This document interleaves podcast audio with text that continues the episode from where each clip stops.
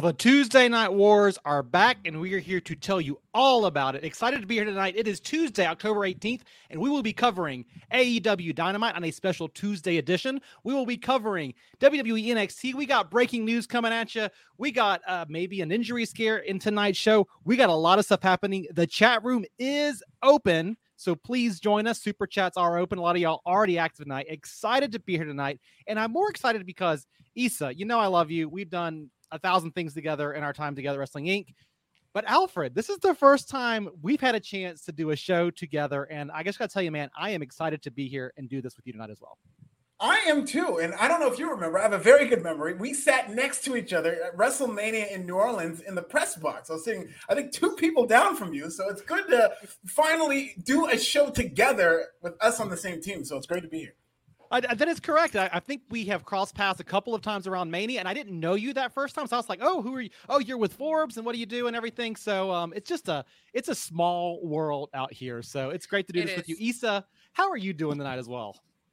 I'm very happy. Yankees move on to the ALCS, Woo! so it's a great day if you're a Yankees fan. Let's go. All right. Let's go. Well, we got a lot of stuff to get to tonight. Got some super chats already popping. Let me pull up a couple of y'all bringing in some some heat tonight. I know a lot of conversation around uh, what's happening with Hangman Page. We'll get to that in a few minutes. Love Ethan Cruz here. Um, acknowledge the wise man. Thank you, Ethan Cruz. Every hey. time Friday night, Paul Heyman speaking directly to a Roman Reigns speaking directly to me. Um, gotta love it. Mario Gallardo, Isa is all elite. Alicia A right there with you. Isa, yep, go Yankees. Let's go. And, uh, Dead, Deadpool Party says the Lakers are going to beat the Warriors tonight too. So a lot of fun in LA, I guess, huh? Yeah, it's a good matchup. NBA opening night. Another reason why uh, both these shows might uh, get hurt in viewership, but a lot going on. It's a very fun day today. I think if you're a sports fan it and a wrestling fan the way we are, you know, I think it was a fun day. Yeah, my Maybe day has felt no stuff I'm not 3 Glenn, p.m. Sorry. I do a podcast what was that, Issa? Sorry about that. no, I was gonna say I do a podcast in the afternoon, and it felt like it's been nonstop ever yeah. since because of everything going on tonight. What is y'all's? I got an Alpha. We got some news here to break out here in just a few seconds, but I just want to jump in here at the top because watching two shows at one time yeah. is tough, isn't it?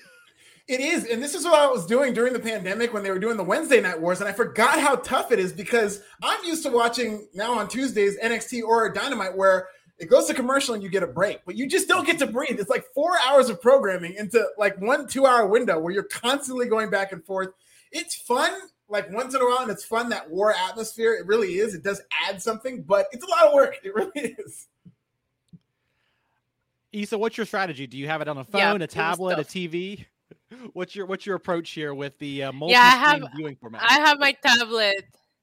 I have my tablet and my phone, and I was doing a watch along. So try watching both shows and entertaining the, the live audience. It's, it's a lot of fun. My ADHD was put to the test tonight for sure. Issa was awesome on her watch along tonight. You guys got to go rewatch it. There you go. I, well, it's tough for me too because of that point, Alfred. I feel like you you can't. It's hard to go deep on one show. Like the commercial breaks give you a chance to process. Yeah. You're watching a match and getting really into it. I got two screens up. I'm like, wait, which one looks more interesting to me? And I tend yeah. to err on the side of promos. I feel like like when people start talking, especially when I see we'll get to later MJF and uh, Sir William Regal in the ring tonight, uh, ring together. My my brain jumps over there. I got to hear what they're saying, and the match kind of goes on mute for me. So it's tough. Yeah, Absolutely. I just wish uh, nights like this make me wish that so I watch on Sling and I wish that they were able to record and track how much time I had one on mute and how much time I didn't. Like which one won the mute wars? Because that's what it was. I had two screens up on Sling and one would be muted and one wouldn't be muted. And based on how interested I was, I would unmute them you called it the mute wars. Don't give Tony Khan any ideas for his next special event on Wednesday night. Okay, this is not what we're here for. All right, Alfred. I know you got some big news for us coming in today. So if you don't mind kicking us off here, what's going on in the world of pro wrestling?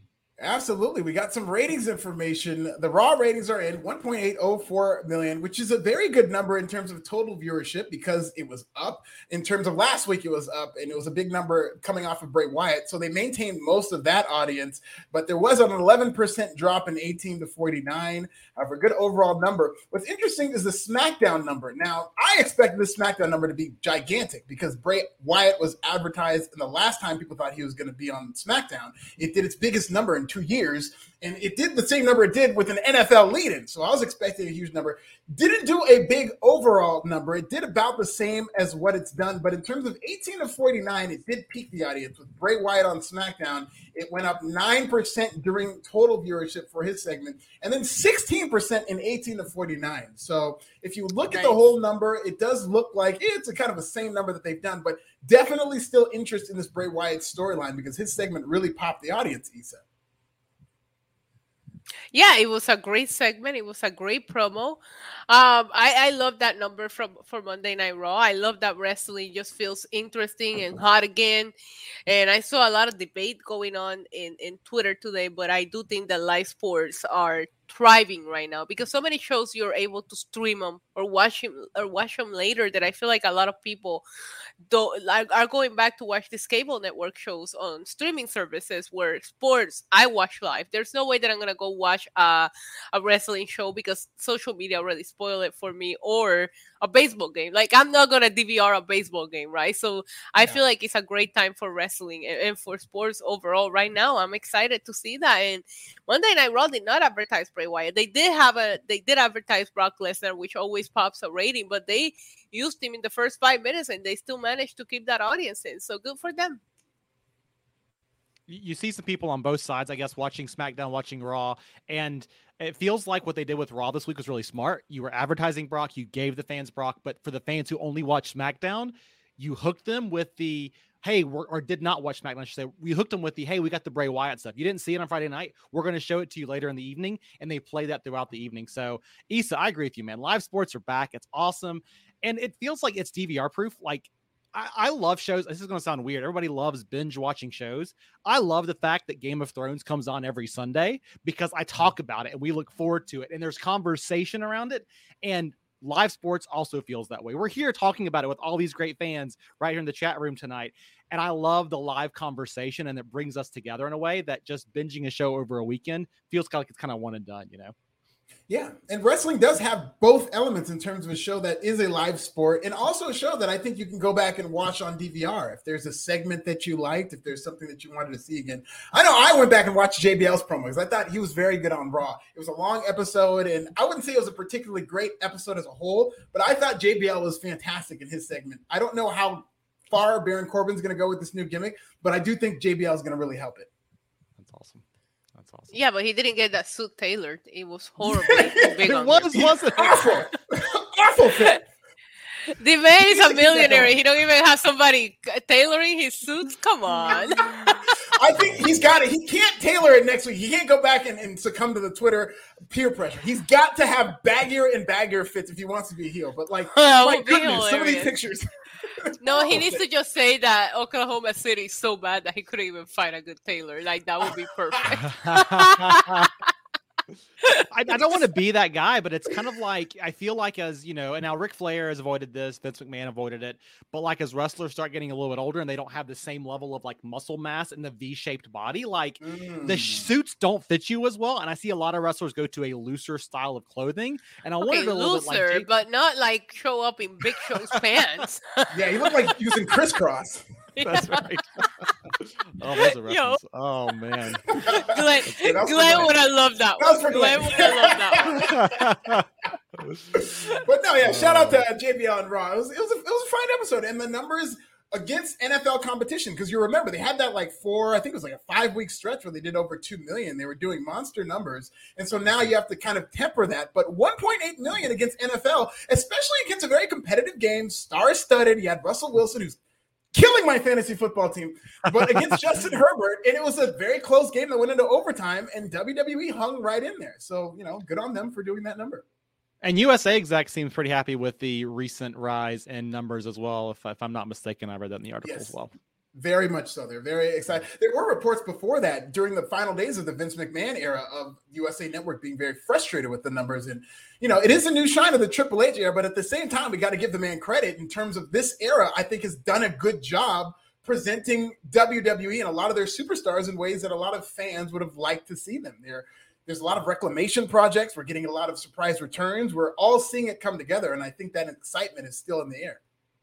Where, where's the 24 7 titles? Anybody seen that recently? Is that's one of those things that have just disappeared. And this is something that I kind of had a, I had an idea that Triple H might not be a big fan of this.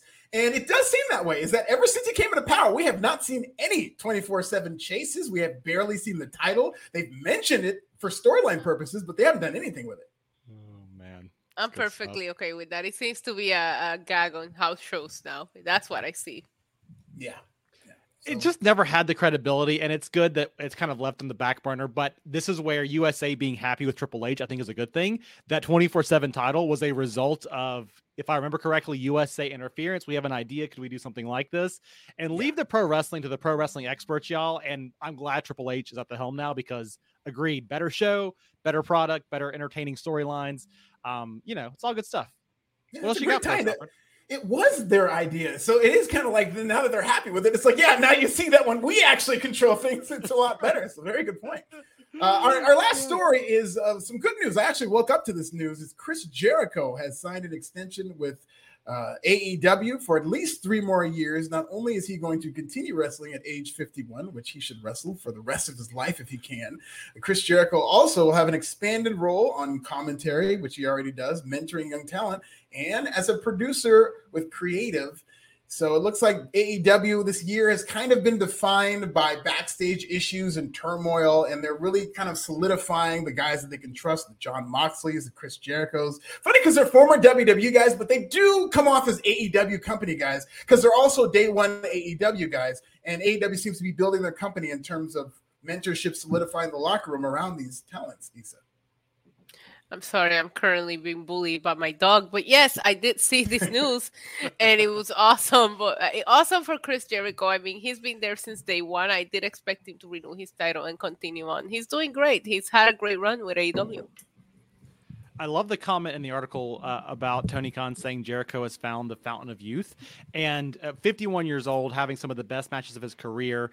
Uh, you know, there was that period when he first came into AEW um, he, he was going for a different look. He had bulked up a little bit, but I like the fact that he has slimmed down now. He seems uh, super energetic in the ring. He's having long matches and matches weekly on AEW TV. At this point, most legends are kind of toning it down to a WrestleMania appearance, SummerSlam appearance, maybe a few pay per views.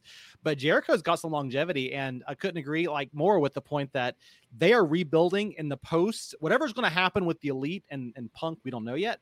But in post that world, um, we've gone back to Mox, we've gone back to Jericho, and building the foundations of AEW around those two talents uh, is just going to pay them dividends moving forward. It's a weird spot for Jericho to be in this Ring of Honor uh, spectrum, um, but I also it kind of makes sense because it's a title that he can brag about, and it, it adds an extra storyline element to it, which I think is really interesting. So, good news for AEW, and Jericho seems like he is happy here as well, which is important. Yeah, and the Ring of Honor storyline is another great angle with Jericho. And usually I get very nervous hearing about wrestlers also being part of creative. But Chris Jericho is on a very short list of wrestlers who I think should be part of creative, whether it's during or after his career, because this is a guy. One of his legacy points is going to be that he always had a new. He approached wrestling like a stand-up comedian. He had a different hour every year. Once something got too over, he didn't rely on his laurels like a lot of wrestlers would. He said, "No, I got to get something else. I got to do something else." and he's had one gimmick after another get super over. So that's all creative. And if anybody should be part of creative as a wrestler, it's Chris Jericho. 100%. Well, and Matt, Matt Hardy's up there, right? It's Matt Hardy. Oh, Chris yeah, Jericho definitely. Edge is up there who has worked sure. in creative. Like, there's a very short list, but Jericho's on that list for me. Yeah. Abdulani with the chat. Chris Jericho is being Vince McMahon in AEW now with more work. Um, but yeah, still wrestling, still being creative, bringing a different presence to it. I love everything about it. Well, speaking of Ring of Honor, I don't want to, Alfred, great job. Appreciate you bringing the news for us. Um, yes. Writer for Forbes, um, in addition to your online YouTube duties. But I, I, I um, don't want to steal your thunder here. I did bring one more news and note contract around that, and that was Tony Khan to Sports Illustrated. I think it was today or yesterday, oh, yeah. um, saying uh, they are hoping to do in the vein of Ring of Honor. They want to do more Ring of Honor shows in 2023. So, of course, advertised tonight all over the show um, was uh, Final Battle for this year's Ring of Honor show uh, coming in December 10th. And then he says they hope to follow that up with a weekly show in 2023. So, Isa, weekly Ring of Honor. You do everything else for Wrestling Inc. here. Are you going to be on the weekly post game shows for Ring of Honor come 2023? We'll see. We'll see. Let's let's see. Let's let them get that deal first, and then we'll discuss that part. But I wouldn't be surprised if they have a TV deal with them, bro. she said, "Bro." Roman wants him to have a TV deal. That's all this is. Oh, that's good stuff. Oh, uh, going to you, Alfred. I mean, Ring of Honor weekly TV show. I, it feels kind of crowded to me right now. I think it's good to break that brand away a little bit. What's your thoughts? It's definitely crowded. I think it will help. I mean, if what I'm hearing is true, there there, there might be an HBO Max involvement, or if it's mm-hmm. streaming, I think that would really help Ring of Honor because I don't think Ring of Honor should operate on the same level in terms of AEW Dynamite or an NXT, where you're looking at TV ratings every week, because I do not expect those TV ratings to be particularly high. But at the same time, I don't think it's fair to judge Ring of Honor on those principles. But if you have it as a streaming property, the value it could bring to an HBO Max, because you know HBO Max has, has a couple of shows and stuff here, or any streaming services that has a couple of big shows, they're going to get the audiences. But most shows on a streaming services are very fractured and I do think that a lot of these streaming executives would be very interested and their eyes would be open in terms of how loyal the wrestling audience is. And I think a Ring of Honor on a streaming service would uh, bring the type of numbers to that show that are bigger than most shows on the platform, which would be good for AEW. Possibly. Don't worry, uh, Isa. You're getting lots of love out there. Um, Ricky Zaldivar says, "Hi, little Roman." Hey. Dream Dream Studio acknowledge Roman. Uh, so your guest appearance from your little fluffer nutter out there is uh, people are loving it. So thank you for. I just I just bribed him with a treat, so he stopped. if it's because of acknowledging, I acknowledge you, Roman. If that's what this is, I acknowledge Roman. thank you, thank you. We all bow down to Roman Reigns here. Well, thank you again, Alfred, for kicking us off there with some some breaking news here. And um, unfortunately, we might have a little bit more breaking news. Um, coming out by the moment. Uh, don't know much beyond what's already been out there on Twitter so far, which is very little. Uh, but to end, and we're going to cover the entire shows, but let's start with kind of the headline here. Um, you know, Joey Bags, 421, everybody in the chat room, how's Hangman? Yes. So, main event of AEW Dynamite tonight uh, was John Moxley defending his AEW World Championship against Adam Hangman Page. Um, they were having one hell of a fight, a brawl throughout the crowd. Of course, no surprise here. Moxley was busted open. Um, I, I, believe the sequence was Alfred Isa. Correct me if I'm wrong here, but um, it was Hangman Page did the lariat uh, buckshot. Um, Moxley got up, went to the corner. Page went to the other corner. Moxley ran at him with a clothesline. Page flipped over, and as he flipped over, he kind of caught the side of his face and his mm-hmm. neck. Um, and immediately it seemed like something was wrong. And at first, I wasn't sure if it was a, a work or what was going on there. But the ref ran over, um, made a made a gesture to uh, the doctor at ringside, Doc Sampson, um, and you could tell that just something wasn't right. And uh, this was about 9:50, so it seemed like they still had some time to go in the match.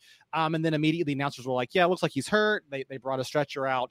Uh, looks like Hangman Page got hurt during the segment. I know some of y'all are going to be like, "Well." Um, could have been a work, could have been this, could have been that. Sure, right. But if you look at the way they produced this, it was 950. They were way too early um, for what they wanted to do for their timing. And they were really intentional after the first replay about not showing Page yeah. on camera.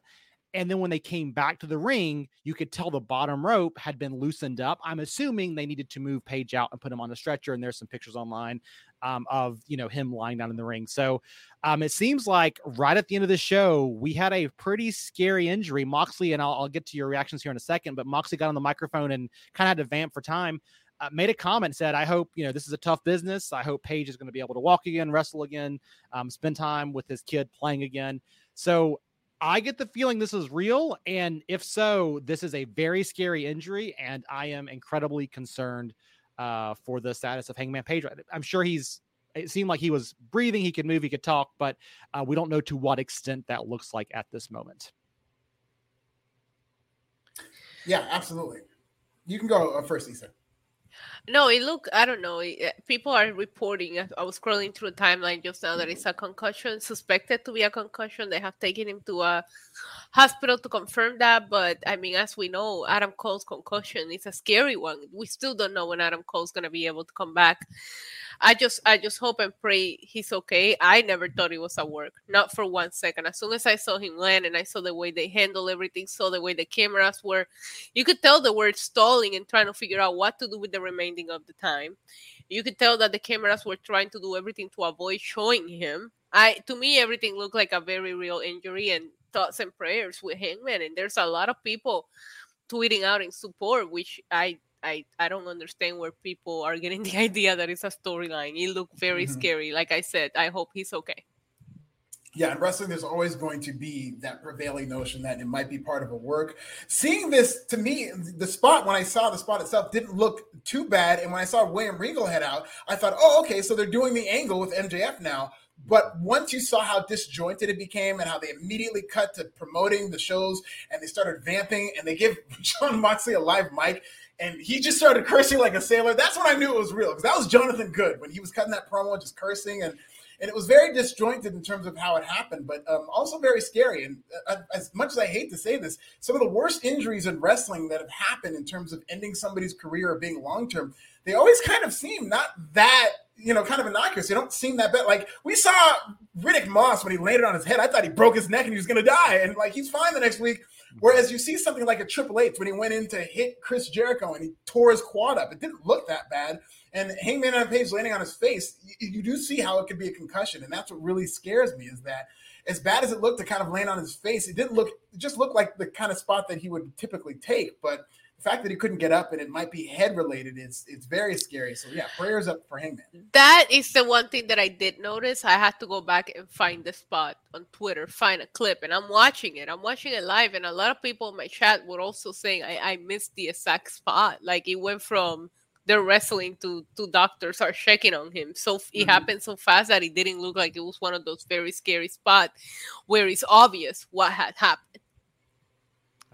Well, I think that's what made it kind of challenging at first because um, it, it didn't, to your point, it didn't look like it was easy to miss. It didn't look that damaging or that painful. I rewatched the spot on replay a couple of times and I'm like, did he hurt his neck? Did he hurt his head? It happened so sudden. And at first, I wasn't thinking it was a work once I realized how serious it was, but they didn't throw up the X. I was looking for the X, mm-hmm. didn't see it, right? Of course, they use that in storylines as well. But I thought, okay, they they found a way to work around. We have, we're building towards Moxley um, with MJF, and we don't want Page to look weak. So we're going to do this injury angle to get out there. Then I realized, no, that's not what's happened here at all. When there was a certain gravity to the situation and always get, um, you know, concussions, they can be one of those things that are he got beat up and knocked out and he'll be back. I mean, Enzo Amore is a great example of this. Got knocked out stone cold live on pay-per-view and was fine afterwards, right? A, a, little little crazy for other reasons, but fine afterwards.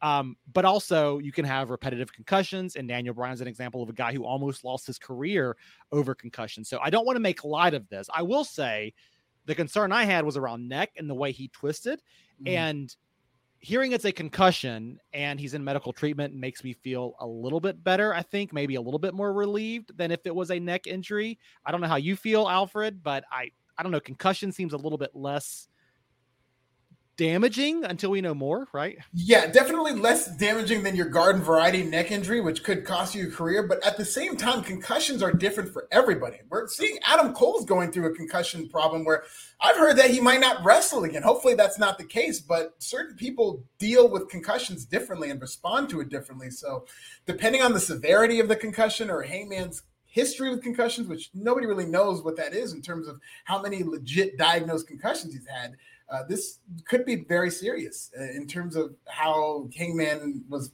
carted out and how they immediately seemed to know that he had a concussion. Yeah, getting some love in the blue chew says hope Cole comes back too. Ask him Cole about and ask Cole about never yeah. coming back. Um, I mean, yeah, g- great call out there. Concussions can be serious. Yeah. Isa, I got to get your reaction on this because I did have one other thought as we were going through all of this. So they were vamping for time. It was 1050. 1050, you know, they go to the announcers. They're kind of saying, oh, this is this is serious, whatever else. Um, they give Mox a mic. It's 1053, 1054. He calls out MJF, and, and we'll get to the promo with him and Regal earlier in the night as we as we progress in the show tonight. But he calls out MJF. MJF. MJF comes out, brings his poker chips, going to do the cash in for his um his money in the bank AEW style and brings a ref with him then he doesn't do it right he says no I'm not going to do it tonight yeah bails out on it now this was 1055 1056 it seems like that's what they wanted to do to end the show no matter what they still got there but Isa I felt like they should have just canceled that. He wasn't cashing in for real. Mm-hmm. There was never the intent for him to win the belt tonight. That is MJF. Um, they just were kind of continuing the feud. And I think the gravity of the Page situation, if I were sitting in the back in Gorilla, I would have said, listen, it's 1057 now. Let's cut a promo, but let's just get off the air, right? We got to take care of Page. We're just building towards a future segment. I thought it was a little bit in poor taste, right on the back end of that injury, to go to that segment that didn't really serve a much greater purpose other than continuing a feud. What are your thoughts? I I I did have similar thoughts as this was probably how they meant to go off the air altogether. I was literally speaking about how uh, full gear is a month from now. We have no matches set. Like I'm like at some point you had to build for full gear.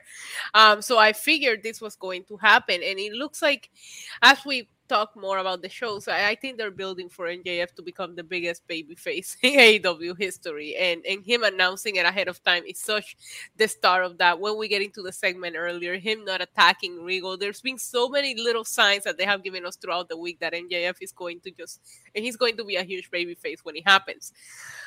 I don't know that I found that in poor taste just because the show must go on mentality. You have 10 minutes to go. What are we going to do? I will say one thing if there's going to be two pros that are going to be able to improvise and, and think on the spot, it's going to be Moxley and MJF. So they probably did call on the right names to try to end this, you know, make it through the next nine minutes as quickly as we can and get, get off the air.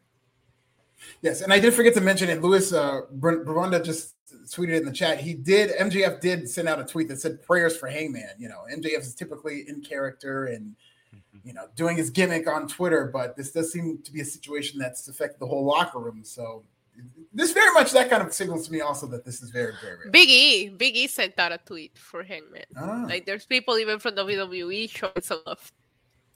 And I will say this, Isa, because I do agree with you that MJF one day, whether he wants to or not, is going to be the biggest babyface in wrestling, possibly.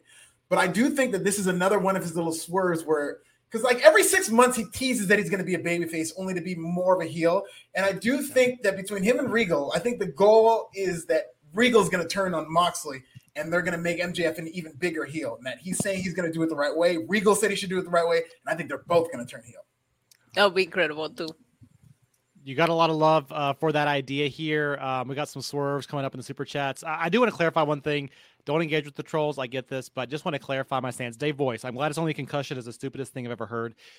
Maybe that was poorly worded on my part.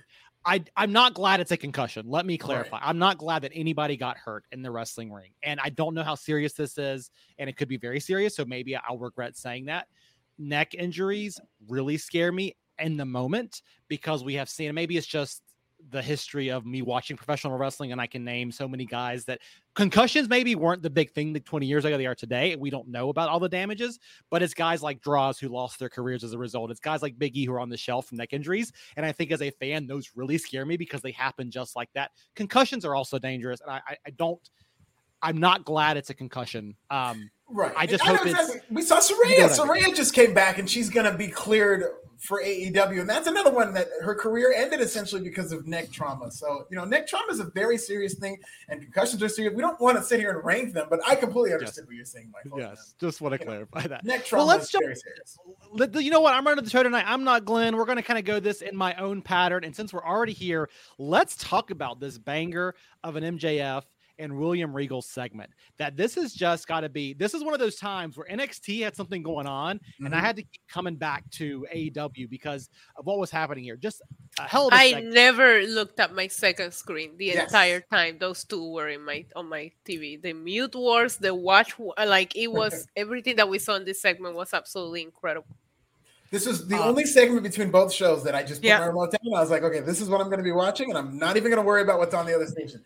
Yes, and like I said, I do watch along, so I'm typically talking and these things are going on. That whole moment was probably just speechless, like just watching word by word, hanging by every word that was said. It was Yeah. beautifully done and executed. Let's get to some of the highlights from this. So uh, we were advertised at the night. We're going to have a Blackpool Combat Club's William Regal in the ring with Tony Schiavone. Um, MJF comes out early on. I love this. William Regal put on the brass knucks, and MJF said, "No, you're not going to need those. We're not going to have a fight tonight." And MJF tells this beautiful story about um, when he was a kid and um, he went to go work as an extra with WWE in Brooklyn, and they were having these tryout matches, and you know William Regal said, "Come to the back with me, kid. We're gonna have a conversation." And he said, "Cut a promo for me." And um, MJF cuts a hell of a promo, and William Regal says, "You know what? I'm gonna put my name on you. You're gonna be one of the ones for us." When he finds out how young MJF was, he says, "Well, come back. Send me tape every month. Send me tape." Um, and MJF sends him tape every month, you know, and a promo every month. And then one month, William Regal writes back and says, um, you know, I need to see you essentially. I want to see more from you. I don't want to see you as just an actor. I want to see you as a wrestler. The game has changed, right? Uh, and he, MJF said this fired him up so much because he was so pissed off at William Regal that William Regal shot down his dreams.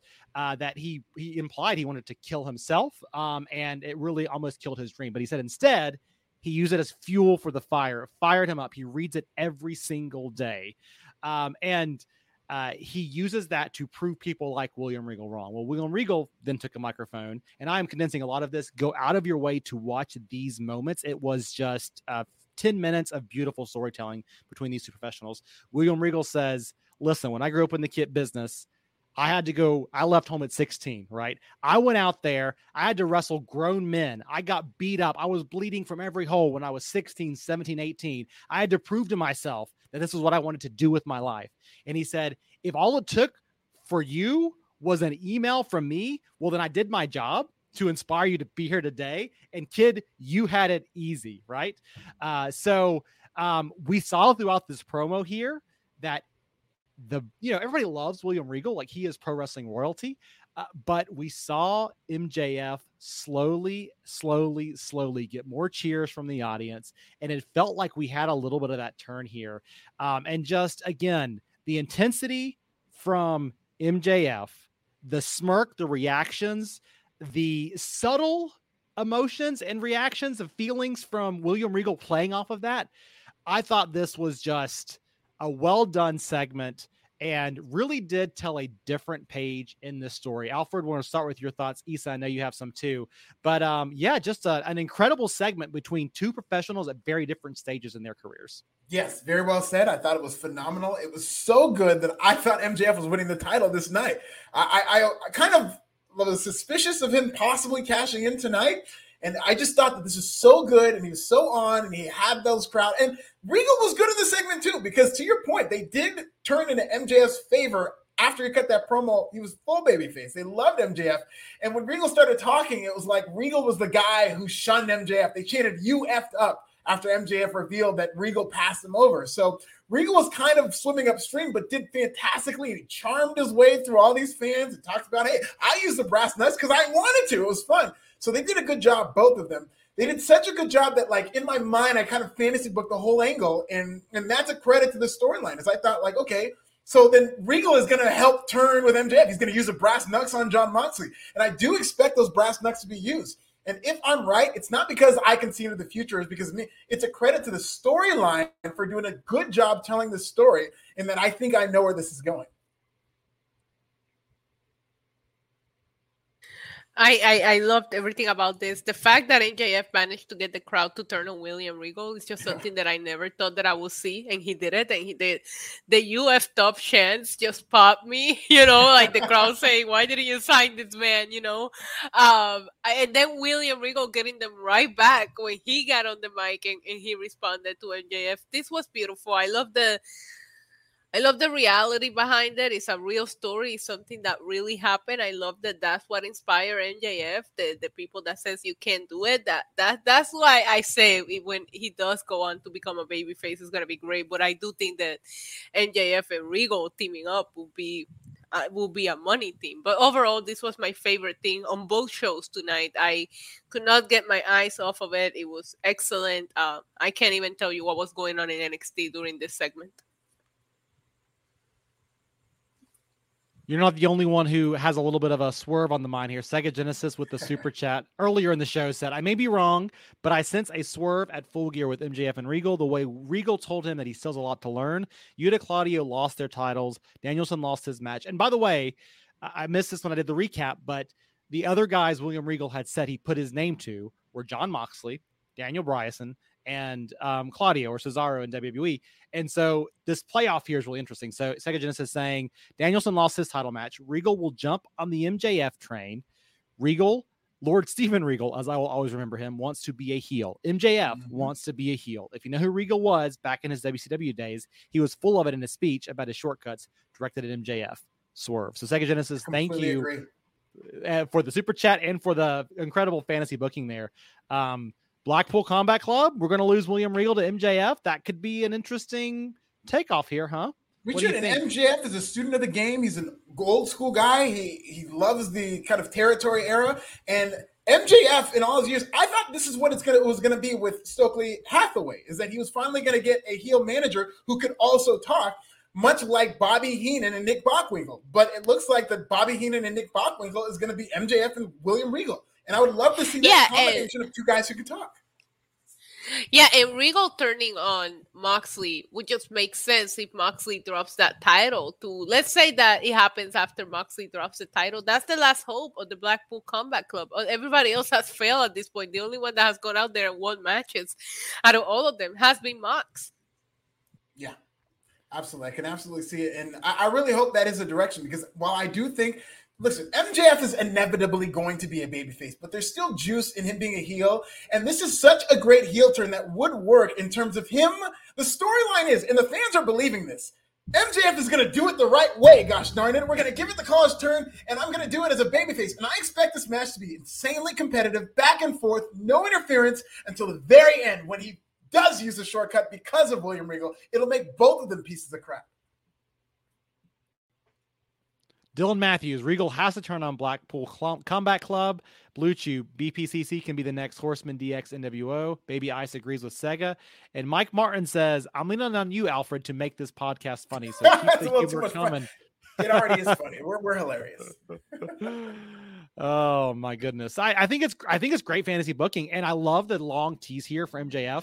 Again, we're gonna see him he's gonna be a baby face. I'm gonna cheer for him next month. Nope. And you the more you get that snatched away from you, whenever one day, maybe a year from now, two years from now, who knows, when he does turn baby face, it's gonna feel that much more worthwhile. It's it's like the the long turn for Roman Reigns, right? We had to go through a decade of Roman Reigns being shoved on our face as a baby face for us to really appreciate how great he is as a and it's kudos to his talent. I personally never ever mind Roman Reigns being shoved into mm. anything when it comes to my face or my anything.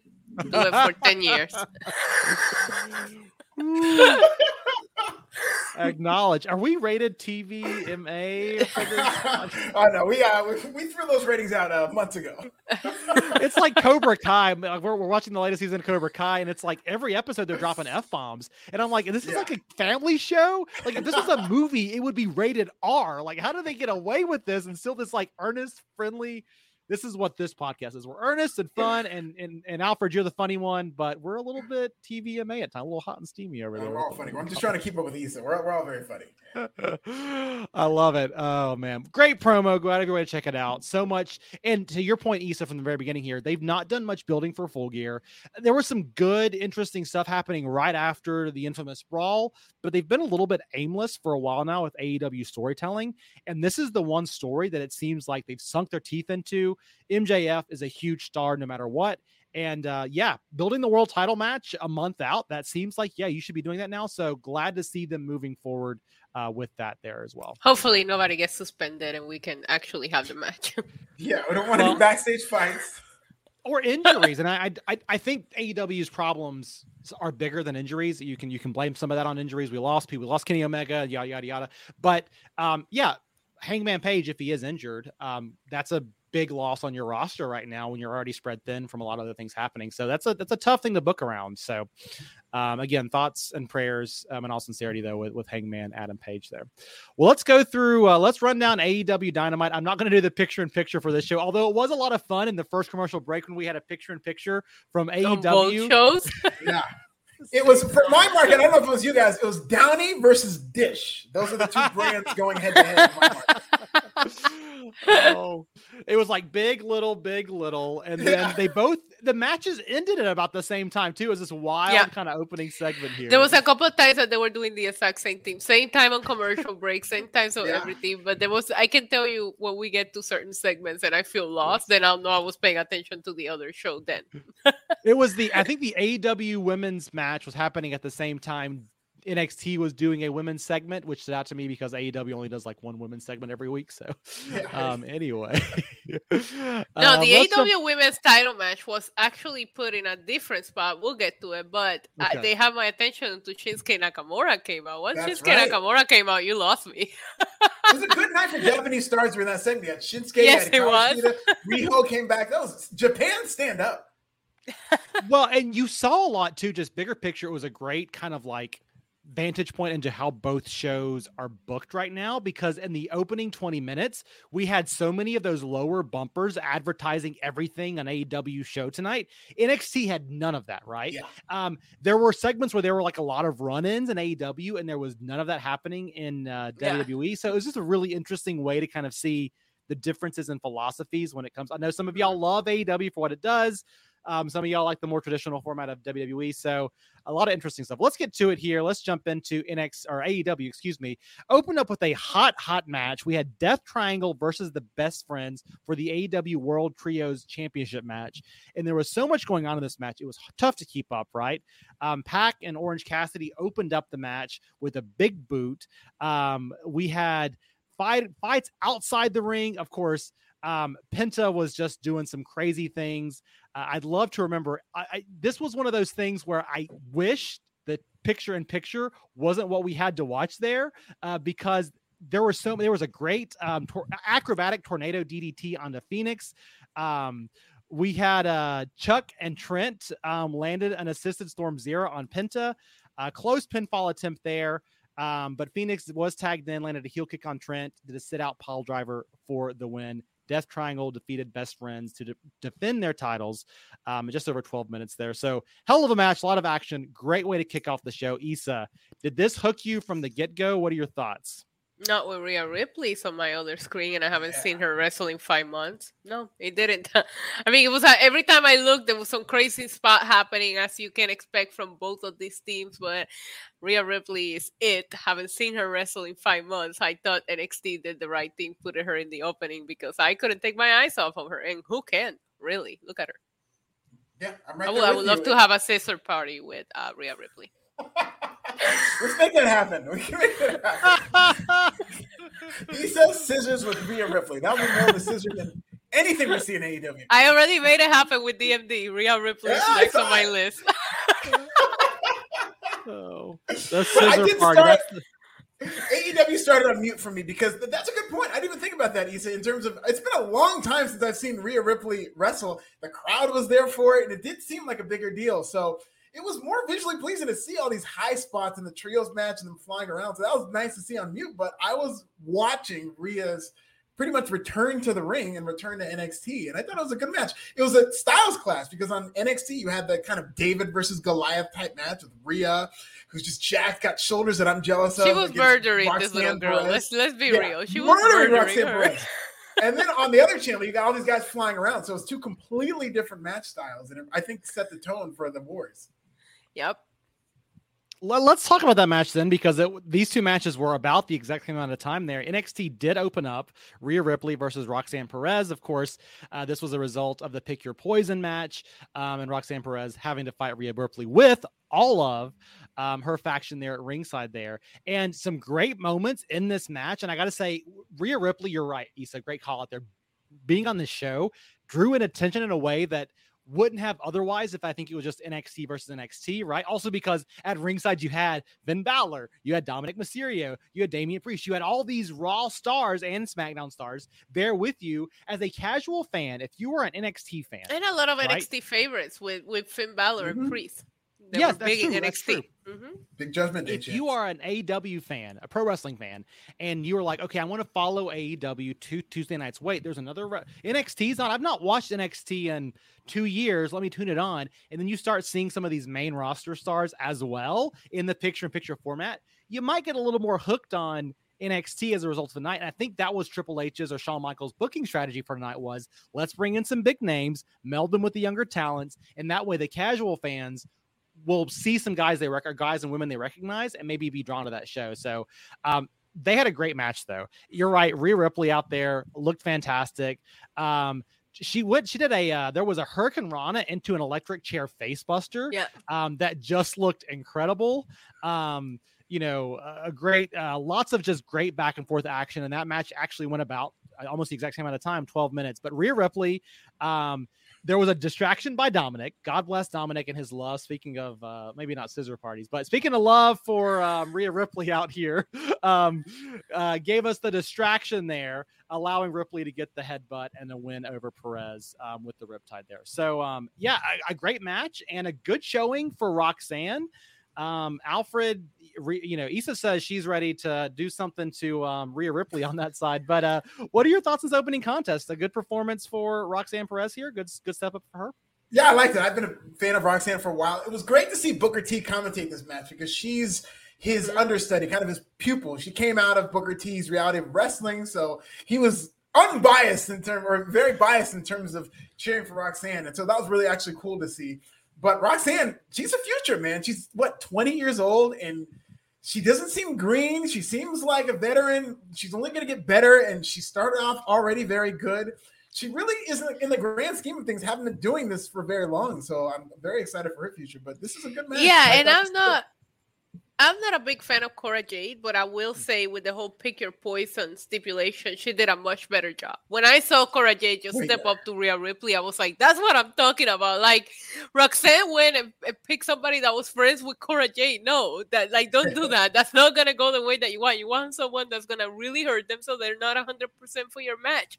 So as soon as I saw that, I was I was here for it. I thought Cora Jade picked the right person to get the job done and not to get too ahead of it, but like I did think about you saying that she's friends with Cora Jade, and she had Roxanne on her shoulders at one point, and I was thinking like, oh, I know she's gonna do the Batista shirt Randy Orton spot. I thought so too. Oh, that's good stuff.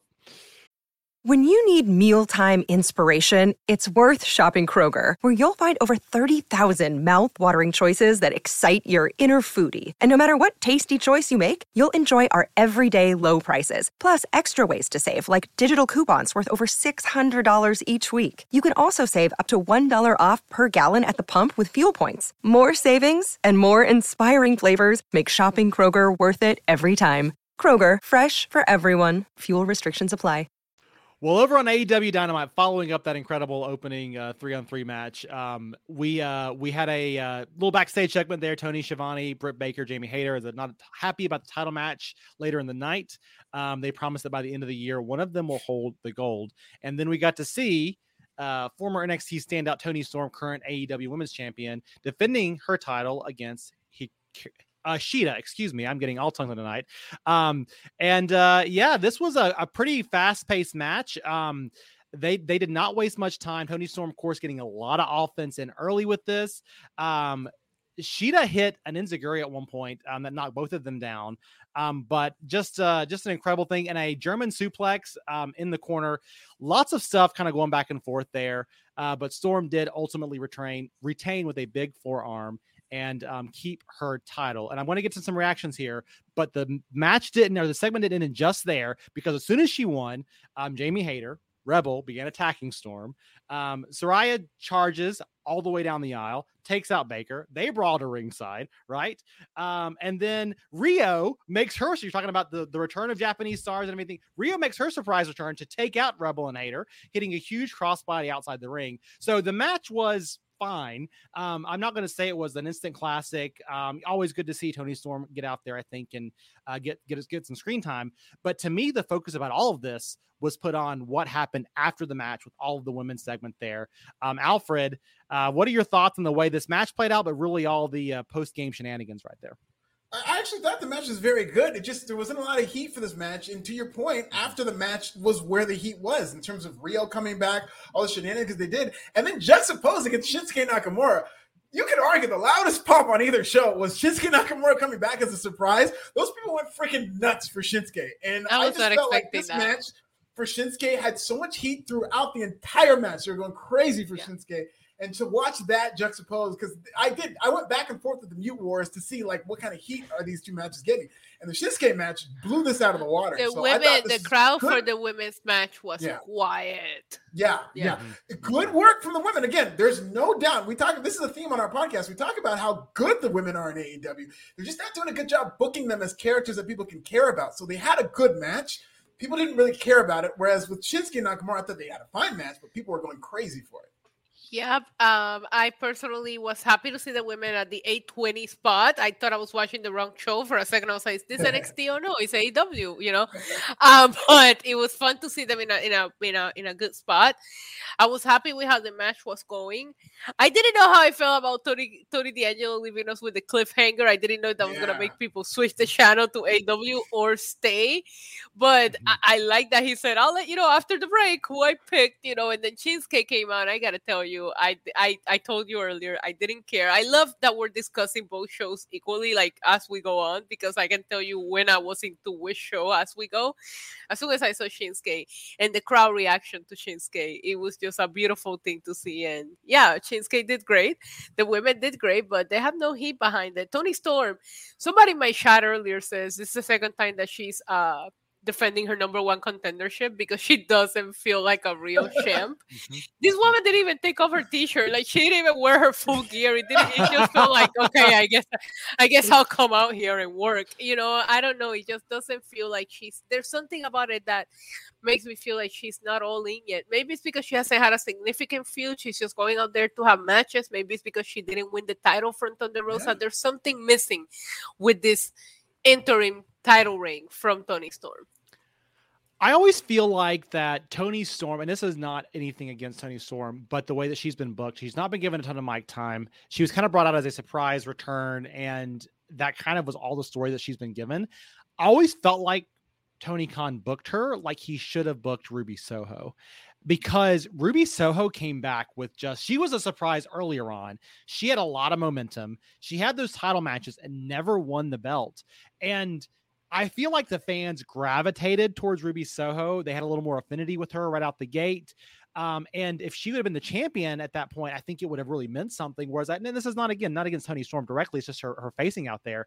I think that Toni Storm has been given what I wish they would have done for Ruby Soho, and I think it would have maybe meant a little bit more. Uh, but yeah, I call out in the chat room here. T- uh, Toni Storm gets no mic time every week, um, and it's just what is her story? She's the interim champion, but what does that even mean? And she gets kind of upended by uh, the shenanigans of Britt Baker and her gang. So um, just it's a tough spot to be in whenever you're the champion being overshadowed by someone else, you know. And also hurting Toni Storm, I think, if you're just looking at the organic nature of this women's division, Jamie Hayter is re- emerging as like yeah. one of the bigger stars in terms of she should be the champion. And I really do think that the money storyline is to have her beat Britt Baker for that title, or at least win that title and have some type of problem with her and Britt Baker. Whereas Toni Storm seems like the odd woman out. She was just kind of handed the title out of nowhere because of what happened with Tony uh, with Thunder Rosa, and there was all kinds of controversy surrounding that. So I just feel like Toni Storm, as talented as she is, has just kind of gotten lost in the shuffle, even though she's the champion. Well, she won the belt in a fatal four way match. Yeah it wasn't a personal feud. There wasn't a huge story behind it. It was just that, oh, look, you're in this feud, or you're in this match, and you happen to walk away with it. And I think that always takes away from, and what major storyline has she been in since then to defend that title? I think that hurts a champion if there's not a really meaningful story around what they're doing. Um, I just, I think it makes their championship reign look a little bit weaker. Maybe that's just me. Yeah, and we've had a couple of these. This is now it's almost like the fool me once, fool me twice type thing, where they've done a good job with Britt Baker and Jade Cargill, but everybody else who's had a belt in that company, they've really kind of underwhelmed in terms of creating a three dimensional star. I remember when Britt Baker was in this position where she was starting to get a push, and I didn't really see it with Britt Baker, but the more they let her talk, the more they did those backstage segments, the more she became a fleshed out character. But they haven't done that with the rest of the women. Well, y'all hyped up the appearance. So let's jump over to NXT and what was happening simultaneously. A couple of backstage segments. That was Cameron Grimes, Doc Gallows, Karl Anderson um, getting a pile of money. Um, so the Good Brothers would team with him later Good. in the night. Good. I Go thought he was to gonna deposit some fake crypto into their accounts. At least he paid cash. He had to, I mean, the Cameron Grimes stories, if they're true, he cashed out all that GameStop and Dogecoin and Oh yeah, all he's that fake stuff a year ago, he's fake right? rich. Yep. okay. 'Cause Yeah, if he- I hope so because game- I feel like they go back and forth in terms of when he's rich. Like he's rich when they need him to be. Because Yeah. I was Right. under the impression that he's not the rich guy anymore. But all of a sudden, when he needs some tag team partners, he's got some cash on hand. So it's good that hopefully he did cash. Because I just saw that GameStop documentary, and what ended up happening, no spoilers, you know. If you invested in GameStop stuff right now, you're probably not going to make as much money as you did. So I figured that Cameron Grimes was one of those people, but apparently he. I mean, look at the right stock market today. It's down however much over the last year and a half. So yeah, it Yeah. can't be great. But you know what is consistent though? At least Carl Anderson um, being motivated by money and Doc Gallows being motivated by money are the two truest character traits of maybe anybody in pro wrestling right now. So um, Absolutely, I- and they're I so that. funny. Those guys are so. yeah. it's Even so good to see AJ them back in Styles WWE. telling them on Raw like some things never changed because they Yeah. took the deal. Like, I really hope we get Southpaw Regional Wrestling season three because I did Oh rewatch season one and two. They were the best. Like it- the whole thing is funny, but I realized how good they were. They were very funny guys. I love Cesaro. Yeah, so that was really Yes, well, you, well, he won't be able to come back, but that would be oh, that's great stuff. Yeah. Uh, we did get a backstage interview with Grayson Waller about him being off his game, um, and um, how he said he had beaten Apollo Crews already, even blinded him with his star power. Um, and then we got the crossover here: Chucky the creepy doll setting up for Halloween Havoc. Um, that Waller's match against Apollo Crews is a spin the wheel, make the deal match, which I'm pretty sure Chucky did the same thing last year at Halloween Havoc. Yes. Mhm. So we'll have this partnership as long as Chucky is still a thing. So maybe hopefully forever because I love everything about Chucky and horror in general. Me too, Um, except for his hair. He needs to call AJ Styles and get some tips because Chucky's hair needs some help. no, he's- he's a good guy. He's a good guy doll. That's that's what he needs, right? he needs better So is- hair. Is Chucky one of the longest? Like Chucky's done it all now, right? He's been in WWE. He was in WCW, right? He like was he one of the right? They this- did a Yeah. callback because he did a segment with Rick Steiner, and then Yep. last year he Yeah. did a segment with Bron Breakker. So I He was did surprised the- he didn't yeah. do that again. That's Mhm. right. It's cool. This is this to me. You corporate partnerships are weird, but they're towing the right balance here. They're not having Chucky come out and wrestle, but his interference in these segments, and we'll get to it later in the night. Feel like I'm a lot of extremely disappointed we didn't get a Michael Myers appearance with Halloween Kills and Halloween Ends both streaming on, Oh, yes, Peacock. What a lost opportunity to have a Michael Mm. Myers appearance. So mad. I, I would say you could save it for Crown Jewel, but that might be too much. So maybe that's not No, the right he's- way to go about that. Yeah. Oof. Oh, let's um keep it moving here. Um Shinsuke Nakamura, y'all y'all hyped it up here. Shinsuke returning um to the NXT zone. Um it was uh, just a great moment taking on um Channing Stacks Lorenzo, Tony D'Angelo at ringside. And he just had the crowd crowd in the palm of his hands. They were electric throughout the did. entire thing. He and he dominated the match here. I mean, it was a good good thing I think for Stacks to get out there. Um, Booker, of course, really put over Shinsuke. Um, his credentials there. I former IWGP champion. Um, Nakamura, of course, got a lot of strikes in. Uh, we got a little bit of offense um, from Lorenzo there, uh, but by and large, Shinsuke owned this match. Um, hit the Kin- Kinsha- Kinka- Kinshashka uh, kick for the win. Um, and uh, he said, "Man, my tonight." Um, and uh, we, uh, of course, got Shinsuke winning the match here in about five minutes, twenty-two seconds. Um, and yeah, it took two two kicks to finish off Lorenzo there, so that's that's good for him, right? Um, but yeah, great showing for Shinsuke to return. Does this do much for Lorenzo? It was a pretty quick victory. I mean, what, what's your thoughts, Isa? Does Lorenzo walk away from this better as a result of this? I mean, Tony wanted to teach Stacks a lesson, and I think the lesson was learned tonight. I was a little bit sad to see Tony in the in the in the crutch thing. Like I didn't need to see my goat Tony D'Angelo in such a vulnerable stage, but he did the smart thing, calling upon Shinsuke Nakamura to teach Stacks this lesson. I loved everything about this. Yeah, I was in. And before I go on, uh, Michael, being on this podcast means you are a part of the Tony D'Angelo fan club because we fancy yes. Tony D'Angelo as the. If goat. you don't stand Tony D'Angelo, leave now. Yes, you have to leave this podcast if you don't stand him. He's the goat, and we love him here. And I was in such I stand Tony D'Angelo, and in fact, I plan on eventually in my older years when I become a pro wrestler and I have to go face down somebody in a ring. Um, it is going to be me giving that fiery promo to Tony D'Angelo about how one point when I was younger in my career, Tony D'Angelo told me I had all the potential, and then he shut me out. right, and because of that, I've been motivated for the next twenty years. no shortcuts for Michael Weidman. nope. no, I love that. No, I was in such denial about Tony uh, D'Angelo being injured is that I thought he was going to be the mystery opponent. I thought he was going to hit Stacks with the crutch and say mm-hmm. that he was the guy, but it wasn't that. And I thought what ended up happening was an upgrade. And I, Shinsuke Nakamura was the last thing on my mind because he hasn't even been on WWE programming for the past several weeks. So it was great to see him back in NXT. And if they don't have plans for him on the main roster, I think he'd be great in NXT to at the very least be a guy who challenges Bron Breakker because we talked about how Bron Breakker has yet to have a real opponent that you could really sink your teeth into a feud. I think him and Shinsuke not only would have a great match, but I think that'd be a lot of fun as a feud. Yeah, I think that's a great call out because we we I feel like Bron Breakker lacking is like incredible opponents, and we're going to get to the main event and the trios match coming up this weekend. But Bron Breakker is in a league of his own. There, you bring guys like uh, Kevin Owens. I think is well beyond this at this point. But Kevin Owens, Shinsuke challenging for that title would make NXT feel a little different. I know we got that with Dolph Ziggler earlier this year, and I thought that was great. Uh, but man, somebody like Shinsuke coming in, even giving one of these guys a title. The thing about NXT that made it so special back in the black and gold days wasn't just that it had a bunch of young talents, it's that the guys at the top of those cards, guys like Bobby Roode, guys like Drew McIntyre, Shinsuke, Kevin Owens, so on and so forth, they felt like they were world champions and they just yeah. weren't on the big show, right? And so it just it's it's an interesting dynamic, but I like that. Bring him out. Let's let him spend some time down there if he doesn't have a storyline on the main show there. So speaking of not having a storyline, Alfred, you're getting weird questions here for you directly. I have a date tonight with an extremely attractive woman, but she asked if I could pay her daughter's food as well. Should I pay for both or hell no? That's from Bell Bear Hudson. Thank you for the super chat, Bear. Yes, that's my guy, Bear Hudson. Let me tell you this, Bear Hudson. Applebee's has a kids menu. They've got grilled cheese. They've got all kinds no! of great meals that you can get. So I recommend taking her to Applebee's and getting the kids meal, and then you can have some for yourself, and it's very reasonably priced. So good luck on your date. I want to hear about it on Friday.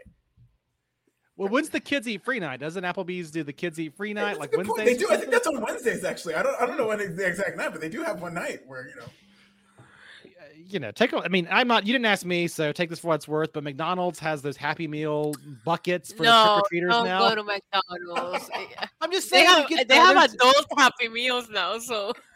they do, and I just I, I screenshot it. I'll send you guys a picture. It said adult Happy Meals sold out. It was like the funniest thing I've ever seen in my life. That like the adult Happy Meals are sold out because the, these adults can't get enough toys. We can't. I mean, I'm yeah. Who would ever buy toys and put them up in their rooms for background for podcasts. That's ridiculous. All right, let's keep it moving here. I love the uh, interlude here with the dating segments. I know who to go to if me and my wife ever divorce. Thank you, Alfred. But uh, we're going to keep things moving here. Let's just stick with NXT for a little bit longer here. Um, and uh, we had the next match um, Alba Fyre versus Sonya Deville. Um, and again, bringing in big names to kind of pad out the NXT roster there and make it feel special. Um, this was a very quick match. And of course, Fyre um, is challenging this weekend for the title. Um, but she defeated Sonya Deville in just over two minutes. Um, and at the end of this segment, um, fended off, you know, Dolin, Jacy Jayne, and um, got the roll up for the victory there. So it was a quick match, quick roll up there. Um, Isa, we're talking about women's wrestling a lot tonight, but um, Fyre challenging this weekend, getting a quick win here. What are your thoughts on this segment, and of course, what Fyre did? I don't know. My thoughts on this segment was that Mandy Rose fit was absolutely incredible tonight, and I would love to know where she got that outfit from. She looked phenomenal. Right. What? All I was going to say about this match is that Mandy Rose slayed, and I don't think anybody was She's, changing. She snapped. She, she snapped. Okay, she snapped to that. She showed up looking like the chef, and that outfit was beautiful. Yes, yeah. she did show up. I saw. I apologize. I didn't share this. She showed up after the match, um, in quite a revealing bodysuit. Um, as the three women were beating up Fyre afterwards, and she cut a promo about how she was going to be ruthless um, this weekend. Of course, I think this was right around the time we had the William Regal stuff happening on the AEW side, so a little bit of overlap there. Mandy Rose has just been phenomenal in this role, role though. Like Yes, we, we talk a lot about what has not been well with AEW's women division, and I think Mandy Rose is the exact opposite of that, where they've built around. And AEW did this early on with Britt Baker, but they kind of went a different direction. Mandy Rose has been the focal point of this division for over a year now. Her her seniority, her credibility, I think, gives so much of the talent she's working with. But it does feel like the talent challenging her also do come out of this looking good from being in the ring with her. So I just can't say enough good things about not only how she looks, which is you know, the less said, the better. Again, we got to keep this on the rails here, but the talent, the work rate, and what she's able to do for these younger talents, I think it's been a great get for NXT to have her back. What do you, what are your thoughts, Alfred? A thousand percent. And it's funny because when she was on the main roster, I felt like they used Corey Graves as her mouthpiece. Not that he would cut promos for her, but he would just go crazy on commentary and talk about how she's God's gift to the world. So I was always under the impression that, okay, so she can't talk. That's why they're having Corey Graves do all the talking. But she's come out in NXT and she's cutting promos every week. They're great promos. She's got a stable. She's carrying herself like a champion. And like six months, maybe even earlier into that reign, I've just wanted to see her do this on the main roster because I do feel like they owe her a main roster run. She was one of those people who's kind of screwed over by the pandemic, where I feel Yeah. like we're in a completely different world Where she might be the biggest star in WWE had they been in front of a crowd with the Otis angle. But now that she's developed as a champion and we can see that she can talk and she can carry a stable and carry all these feuds, I want to see her on the main roster more than almost anybody.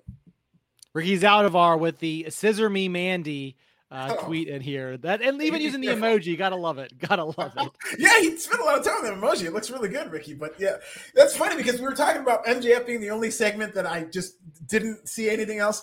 There was a segment before, and there was a Mandy Rose segment leading into the MJF segment. So those are the two segments that I stopped what I was doing and I could not watch anything else. We did have a couple of things on the AW side happening before the William Regal segment. Um, we had uh, Warjo talking about the kingdom, um, talking about making clear they have no problem taking them out. Um, Renee Paquette, um, looking lovely as always tonight um, backstage, um, and she interviewed FTR. Of course, FTR, three times world champions, currently looking for that fourth belt to uh, match things up with them. Swerve and Our Glory showed up, and uh, it is set up that is it. I think it's next week. We have FTR defending their number one contendership against Swerve and Our Glory. Um, and I thought that was a fun, I don't know if y'all caught this, but just a little fun backstage interview. Renee did a great job of bouncing back and forth. And uh, what, what I love about Renee and her being back in this role is she is such an expert at when there are multiple people around. Tony Schiavone does a great job, but he's a little bit too almost like animated sometimes, I think, for what it is. She is not too deathly serious, but she is like a journalist when she talks to talent and her ability to kind of bounce back and forth between four wrestlers that all have big personalities around her.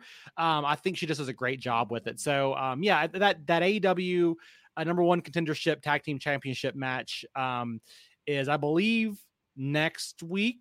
Correct me if I'm wrong in that in the chat room. Um, but um, yeah, Joseph Barza saying Renee brings credibility, which I love as well. And uh, Jay Lethal, Darby Allin um, got a little backstage segment in as well. Um, they basically, I thought, I thought this was the craziest segment. I don't know how you plan this, right? but they beat up Darby Allin and then they dropped one of those like metal guard doors down on him to quote unquote crush his ribs. So number one, they had to kick the little sensor away that we all have in our garages, right?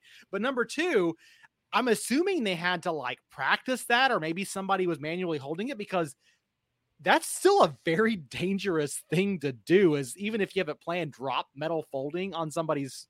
Um, but it gave gave Jay Lethal some heat there. So thoughts in the backstage segment. If you caught it, Issa, um, and Alfred, if you if you saw it as well, Issa, what'd you think? I love the backstage segment with Darby. I thought he looked badass. I, I personally thought it was original and he looked badass. And I'm here for Darby Allin getting beat up. Like that's something I enjoy on a weekly basis. I hate Wardlow. I don't think that Wardlow should be on any more factions or any tag teams. I think Wardlow is a star and he could be making the TNT title as important as the world title if he were booking him the right way.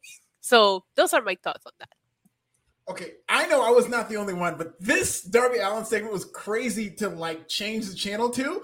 And I changed the channel like right in the middle of the thing in the figure four under the garage. And I'm like, what the hell is going on? What is Jay Lethal doing on the ground.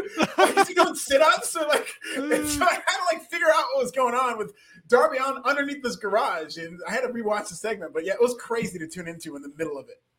Yeah. It was a while. It was so weird. And that door was like, if you saw where it was backstage, there wasn't like anything around that door. Like the door felt like it was kind of out of place. It was a really bizarre fever dream when you're watching two shows anyway. Just a kind of a crazy stuff going on there. Of course, the next thing after that on AEW uh, was the infamous William Regal. Let's hear from William Regal segment. Um, that was just again phenomenal. Check it out if you didn't see it tonight. At the same time, this must have been where I lost my attention for NXT. We had Wes Lee um, and Mensah versus Car- Carmelo Hayes and Trick Williams. Um, and I don't remember much about this match at all. I remember the pin. I think Carmelo Hayes got the pin over over Wes Lee. That's all I know. That's yes. when I I hated had to be them because I'm a huge yes. fan of Carmelo and Trick, but like I was so locked into this MJF segment by the time it was over, that match was over, and uh, I was looking mm-hmm. forward to it. And uh, I like those guys, and I hope they do good things on the main roster. But I did not get much of this match. No. Well, and we also got, I think a little bit is where we're previewing some of the stuff coming up this weekend, right? Everything about NXT tonight was previewing Halloween Havoc and getting the stars out there in a different way. Um, we had Joe Gacy, um, Rip Fowler, Jagger Reid, um, cut one of his creepy promos um, about Grimes being hypocrite, yada yada. So um, just a lot of stuff kind of happening here to preview other stuff coming up in the night. And then McKenzie Mitchell interviewed Bron Breakker about being on the KO show. So we're getting interviews about future interviews now on NXT. uh, gotta fill that time somehow, I guess. Uh, so Breakker did say he was a fan of Kevin Owens, has been a fan of every episode of the KO show since the first episode of the KO show. So I guess if there was a KO show DVD set, uh, Bron Breakker would be collecting it. Um, but oh, one thousand percent. You know, he's the number one fan. he's a he's talking about a stand for something. He watches every episode of the KO show on repeat. Um, but yeah, all this kind of was be right back. Be right there. back. Yeah, no worries. Uh, go take care of Roman. You got to make sure you uh, yeah, uh, acknowledge acknowledge little Roman here. Um, let's talk about the six man though in NXT, and then we'll jump back over to AEW and get to the Ring of Honor title match. Um, we had Cameron Grimes, and the Good Brothers, versus the Schism, Joe Gacy, Rip Fowler, and Jagger Reid. Um, this match lasted about 10 or 11 minutes here. Um, Good Brothers ended up with the win. Um, and um, really, it was Anderson who won with the spine buster. Um, and the Good Brothers hit Reid with a magic killer to give Gallows the win here. So a lot of focus on the main roster talent here, but also um, was celebrating with Cameron Grimes afterwards. The heels lost here. I, I, think this is just good booking with what we're trying to build towards here and, and getting Cameron Grimes back over here. Alfred, what was your thoughts on this six man match? Anything stand out to you or the end result here with Cameron Grimes reigning supreme? Yeah, I actually really like this match, and I liked Cameron Grimes interacting with the Good Brothers. And I don't know if it's how good the Good Brothers are, but we've kind of been complaining about Cameron Grimes. He was so good. He was one of the best parts of NXT when he was the rich guy. He was one of my mm-hmm. favorite things. And I just thought when they get crowds back, he's going to be one of the biggest stars. And then around the time they got crowds back, he stopped doing that stuff, and I haven't been as into him. But him with something to work with with these Good Brothers, I think they have great chemistry. I think it's immediate. And I love AJ Styles, and that is a natural thing with the OC. But I would really like to see Cameron Grimes have a stable with these good brothers in terms of moving forward. Uh, I know that's not the direction they're going, but just watching this made me think that he seemed reinvigorated working with these guys. Yeah. Yeah, Isa, any thoughts on the six man tag match featuring the Good Brothers um, taking on the Schism um, tonight uh, on NXT? It was fun. I like. Um, I agree with Alfred. I enjoy Cameron Grimes and the Good Brothers. I just can't get into anything that Joe Gacy and whatever their name is is involved in. So the Good Brothers did help bring a little bit of attention to it, but it wasn't something that I was looking forward to. I, I did think they work well together. I did think the match went on a little too long for my liking for a match that I wasn't really invested in. And it wasn't really built up until yesterday. But other than that, it was fun we had a phenomenal match happening over on AEW at about the same time. We've already put over Chris Jericho on the show once tonight, but Chris Jericho was defending his Ring of Honor World Championship against Dalton Castle.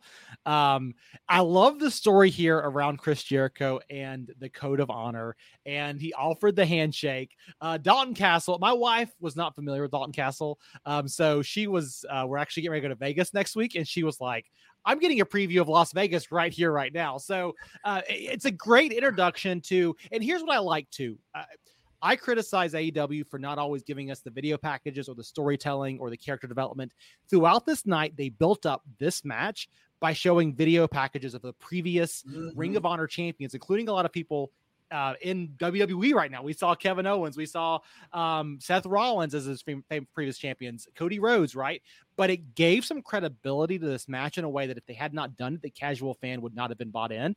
And Dalton Castle, as a result, looked like a much bigger deal facing Chris Jericho. And had they not done that little thing there, it, it, it, matters, right? So, but anyway, a lot of fun here. Dalton Castle fighting for this title, giving the middle finger to Jericho right out the gate. These guys had good chemistry.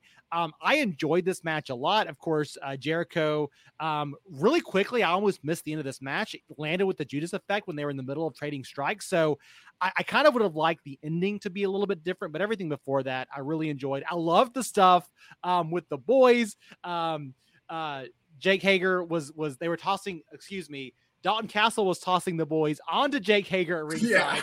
And I love Jake Hager. I wish he was a little more serious sometimes, but him wearing the purple hat and getting the boys tossed onto him was a great visual, and he sold it so well. Um, so I loved all of this thing, and so Jericho obviously going to win here. Um, but Issa, uh, did you enjoy this match, or what was your favorite thing about it? What are your thoughts on the match? Well, my favorite thing about it was uh, Cal- Castle's entrance. That entrance was Yeah. everything. If I was a wrestler, I want that entrance.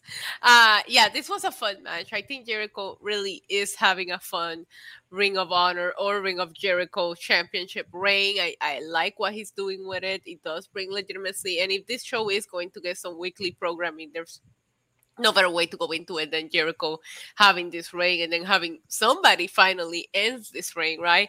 Love the love the Hager with the bucket hat spot. I actually popped out loud when they got the hat off of him. It was entertaining outside of the ring and in the ring. Like I didn't feel like the shenanigans going on outside took away from the match, which a lot of times I have issues with that in AEW where you don't know what to pay attention to.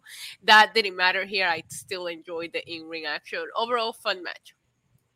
Yes. No, I thought it was very good. And I think, especially with Ring of Honor, presumably coming to TV or coming to a streaming or a weekly deal, I think Jericho should be champion for a very long time because I've always felt like he was kind of jobbed out of that first run where he was Le Champion. And I thought he was just hitting his stride by the time he lost it to Moxley.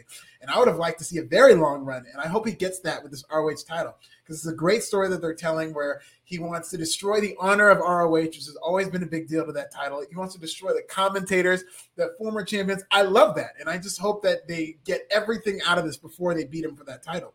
The only thing I do have a nitpick with this is that the storyline is that he just keeps cheating to win because he's disgracing the honor. And this is a relatively clean victory. Right. The finish didn't even look that good. He didn't even get all the Judas effect. So I was surprised that he didn't. I'm just here I'm for not a Jericho fan of the. Judas effect, by the way. Not a fan of that Yeah, finisher. Not with Jericho. It's just not. He's had so many great finishes. He's had the SI Moonsault, the Lion Tamer, the Walls of Jericho, the Code Breaker.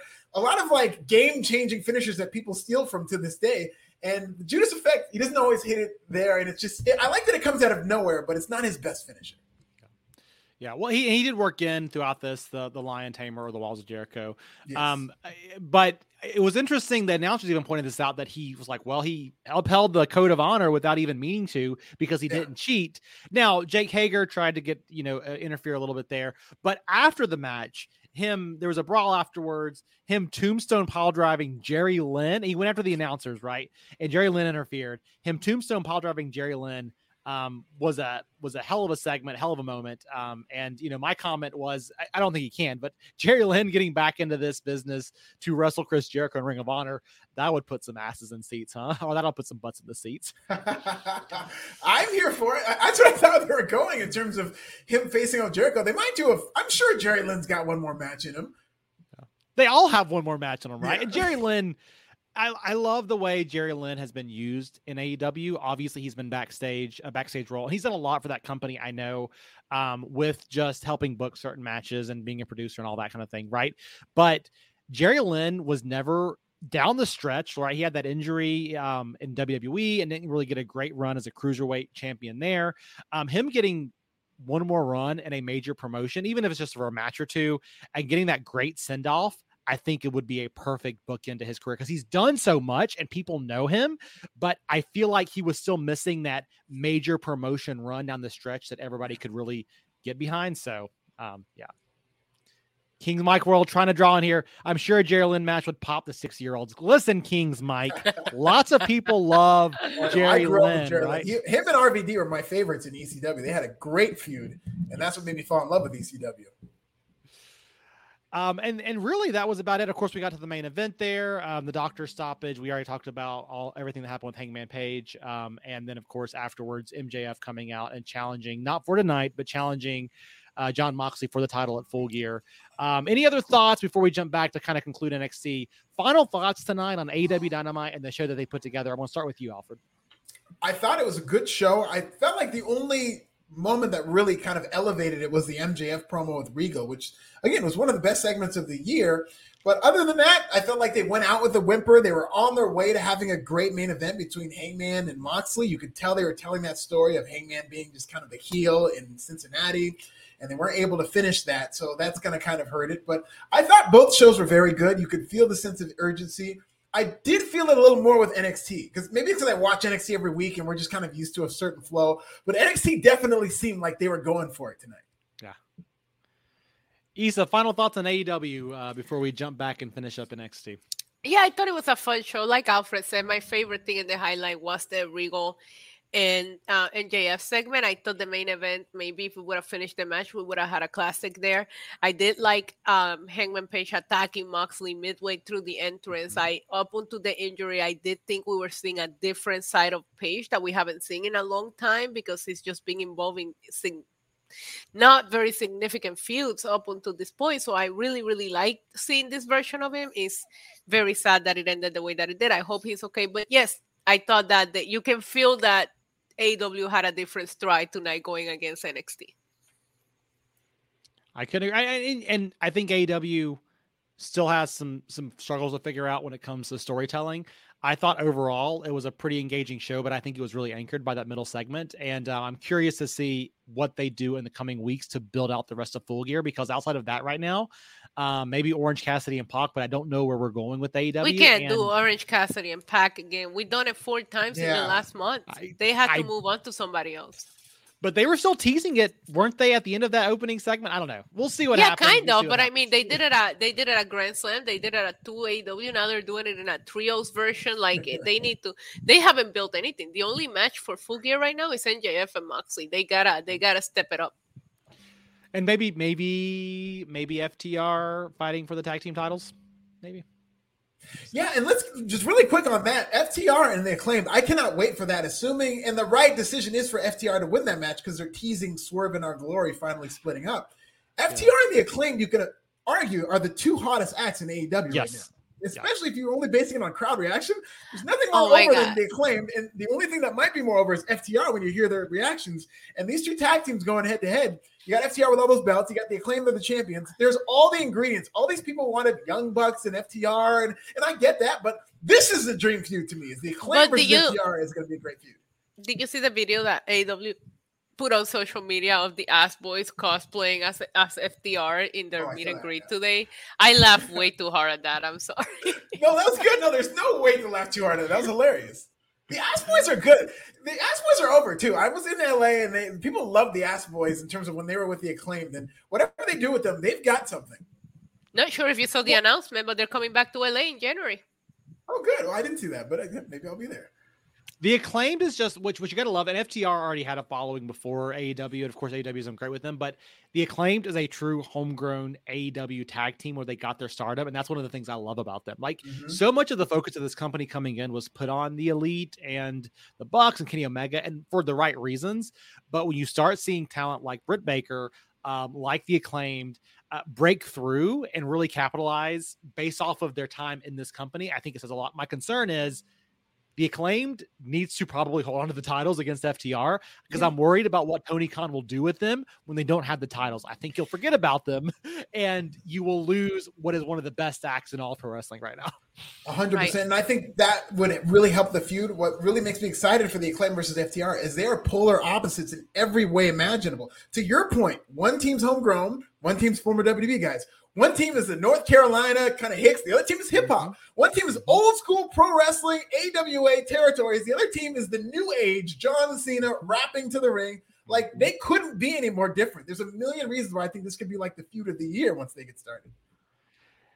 I believe it was Jim Ross or someone recently said like just something as simple as like the scissor me daddy, that tagline mixed with their in-ring talents, mixed with just their general charisma. When you have that perfect formula, um, it just pays dividends. We saw it back in the day with the New Age Outlaws, and this I know the Billy Gunn connections there, right? But in general, it does kind of feel like a different modern version of something yeah. like the New Age Outlaws. Road Dog was never the best wrestler in the world, right?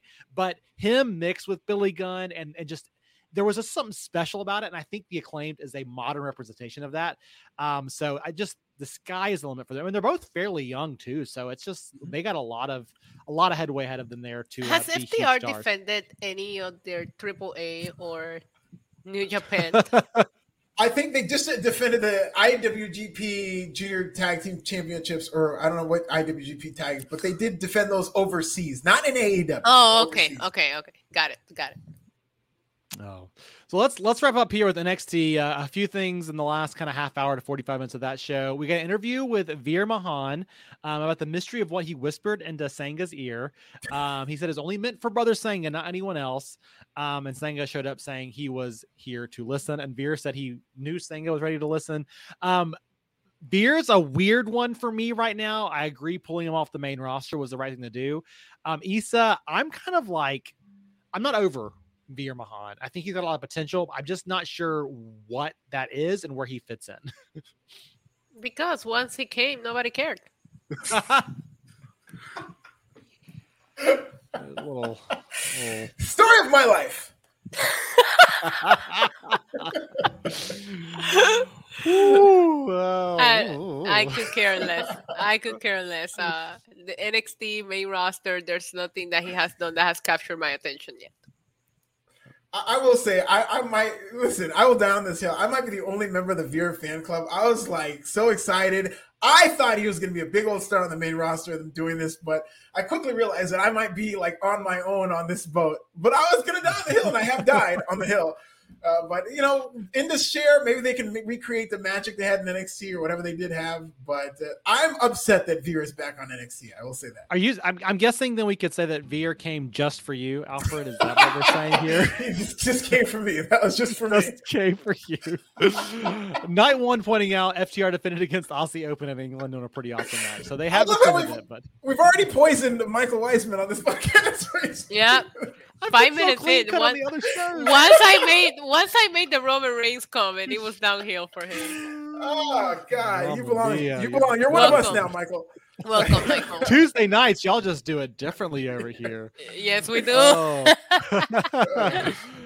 Uh, we had a boardroom segment um, for a contract signing, no moderator. Um, Lyons and Stark um, signing the tag team match, uh, Halloween Havoc um, against Chance and Carter. Um, they traded words, but a clean contract signing. That's always nice to see. Doing it in a boardroom makes a difference instead of I own the shirt the that Pretty Deadly was wearing. So the the white one, I have it. So oh. I'm very happy about that because I'm a big fan of their fashion choices. We had a split screen interview here, um, Julius Creed versus Damon Kemp, um, and um, you know, of course, the stipulation here uh, being that, of course, um, if uh, if Julius loses, um, his brother is out of a job here. Um, and so some back and forth words here. Um, but this is going to be an ambulance match on Sunday. I thought this was a good promo segment, seeing both these men there, reminding fans of the stipulation here. Um, Alfred, I'll start with you here. Julius Creed, Damon Kemp, two younger stars in NXT. This is a pretty big match for them and a fun, I think, gimmick match. Um, thoughts on this segment or thoughts on this feud in general? I thought this is excellent. I, I love the fire. I like how they're doing this with these guys. I don't know whether I don't know if they're scripting them or if they're just telling them just go out there and talk trash to each other because that's how it came off, and that's always the best part. And we finally got a reference that Damon Kemp is Gabe Stevenson's brothers. Yes. In that uh, Julius Creed said like you're not even the best athlete in your own family, and it got a big reaction. So the crowd is very aware of that. Uh, but I will say this: I feel like at this point, Gabe Stevenson is Damon Kemp's brother because we haven't seen anything from Gabe Stevens. We've seen all the hype and stuff, but Damon is the one out here cutting promos, turning heel, like actually working a gimmick. And I, I can't wait for this match. Honestly, I, I hope the match is good, but I think these promos have been very good. This is the most that I've been into both of these guys. It was this promo segment, and I didn't pay attention to most of it. It was the few times that I turned it up because they, you know, the mute wars. I guess AEW kind of had a head up in this part with me, but yeah. there was a couple of times that I did pay attention. I thought they came off very well, and it did make me care about the match, and I didn't necessarily care prior to tonight. I, I, think it was just a great spot for them. And again, building the Saturday's pay per view, the name of the game tonight. And um, I thought this this match now stands out to me in a way that it didn't before. So really happy with the work here. And uh, I really like Damon Kemp um, and, and this heel role. I just got to say, like, it's been a really great, um, really great fit. I think so. Um, we were, of course, I was kind of worried when he turned heel because I didn't know if he had it in him to do something like this. But I think he's been he's been a great like jerk. Just they're just come off as two jocks who don't like each other. None of them are like too likable, but Julius is a little more likable. But they both come off, I think, very well in their roles. Agreed. We had a uh, tease who was going to be the a special um, guest host of this weekend's WWE NXT Halloween Havoc, um, and it was introduced as Shotzi Blackheart. Um, of course, the second was. time she's hosted. Come on, she's the queen of this. yeah, no her. surprise there. Uh, what was more surprising, I think, uh, was the matchup afterwards, of course, Zion Quinn um, and Quincy Elliott arguing over who could be the co-host with Shotzi Blackheart, resulting in a match. Um, and um, uh, just a really quick match between Quinn and Elliott here. Only went a couple of minutes, um, but Quincy Elliott defeating Zion this uh, the super diva Quincy Elliott defeating Zion Quinn to become the co-host of Halloween. Uh, I think that's a great. I mean, of course, Zion Quinn doesn't make any sense in that role. Um, lots of charisma from Quincy Elliott here. Uh, but just, you know, this should be fun, right? The pairing of Quincy and Shotzi together, this can be a fun weekend, right? I'm looking forward to it. It's one of those pairings that I've never in my life even thought of. You know, there's so much talent in all the companies, but now that I think of it, I think Shotzi and Quincy will be perfect together. And judging by how they do in Halloween Havoc, if it goes really well, I would want to see Quincy be Shotzi's like wing person on the main roster, or I think that's exactly what she needs in terms of like a wing person. I think Quincy yeah. and Shotzi are going to have great chemistry together. Indeed. Yeah, I like them together. Night one pointing out Chelsea looked like she was up to mischief tonight. Yep, um, we'll see more of that on Saturday, I am sure. I and feel bad for Xyon Quinn though. He's been taking a lot of L's recently. Yeah, I felt like at one point he was like their pet project where they were giving right. him the Shawn Michaels gimmick, and it seemed like they were going to push him. And yes, and then the like it went nowhere. No, he yeah. hasn't. I don't remember him having a big match or win in a while now. Yeah, King Mike's well pointing out ever since Xyon did that HBK song and dance, I never looked at him the same. Maybe that's that the thing. That's the irony. When he did that, I was thinking, okay, HBK's in charge, so this has to be a good sign, right? it wasn't. You don't want to do it for the guy who who mastered it and perfected it, right? Like that's the mistake yeah. you made. That's exactly it's high right. risk, right? You do it yeah. well and you're a forever star, but you get off just a little bit. He's the one who's going to know, right? So, uh, of course, we had our main event, the other uh, result of the pick your poison match Raquel Rodriguez versus Cora Jade. Um, Jade picking up the win here via a DQ um, because Rodriguez um, just took a stick uh, that was intended for her and beat the crap out of Jade with it. So, main event ending in a DQ here. Um, and uh, a little bit of a brawl afterwards, but not much to hear. I, I think, you know, Jade winning this match is one thing. Um, didn't really mean much to me. Again, we're just this felt like a filler to again tease the matchup uh, between her uh, on the weekend. But I, you know, going to go to you, Isa here. Main event ending in a, in a, DQ like this. I wasn't a big fan of that. I don't think. No, I I almost would have rather them put Rhea and Roxanne on this spot, yeah. but I I did like them opening the show. Uh, when it comes to those two matches, I prefer Rhea and Roxanne.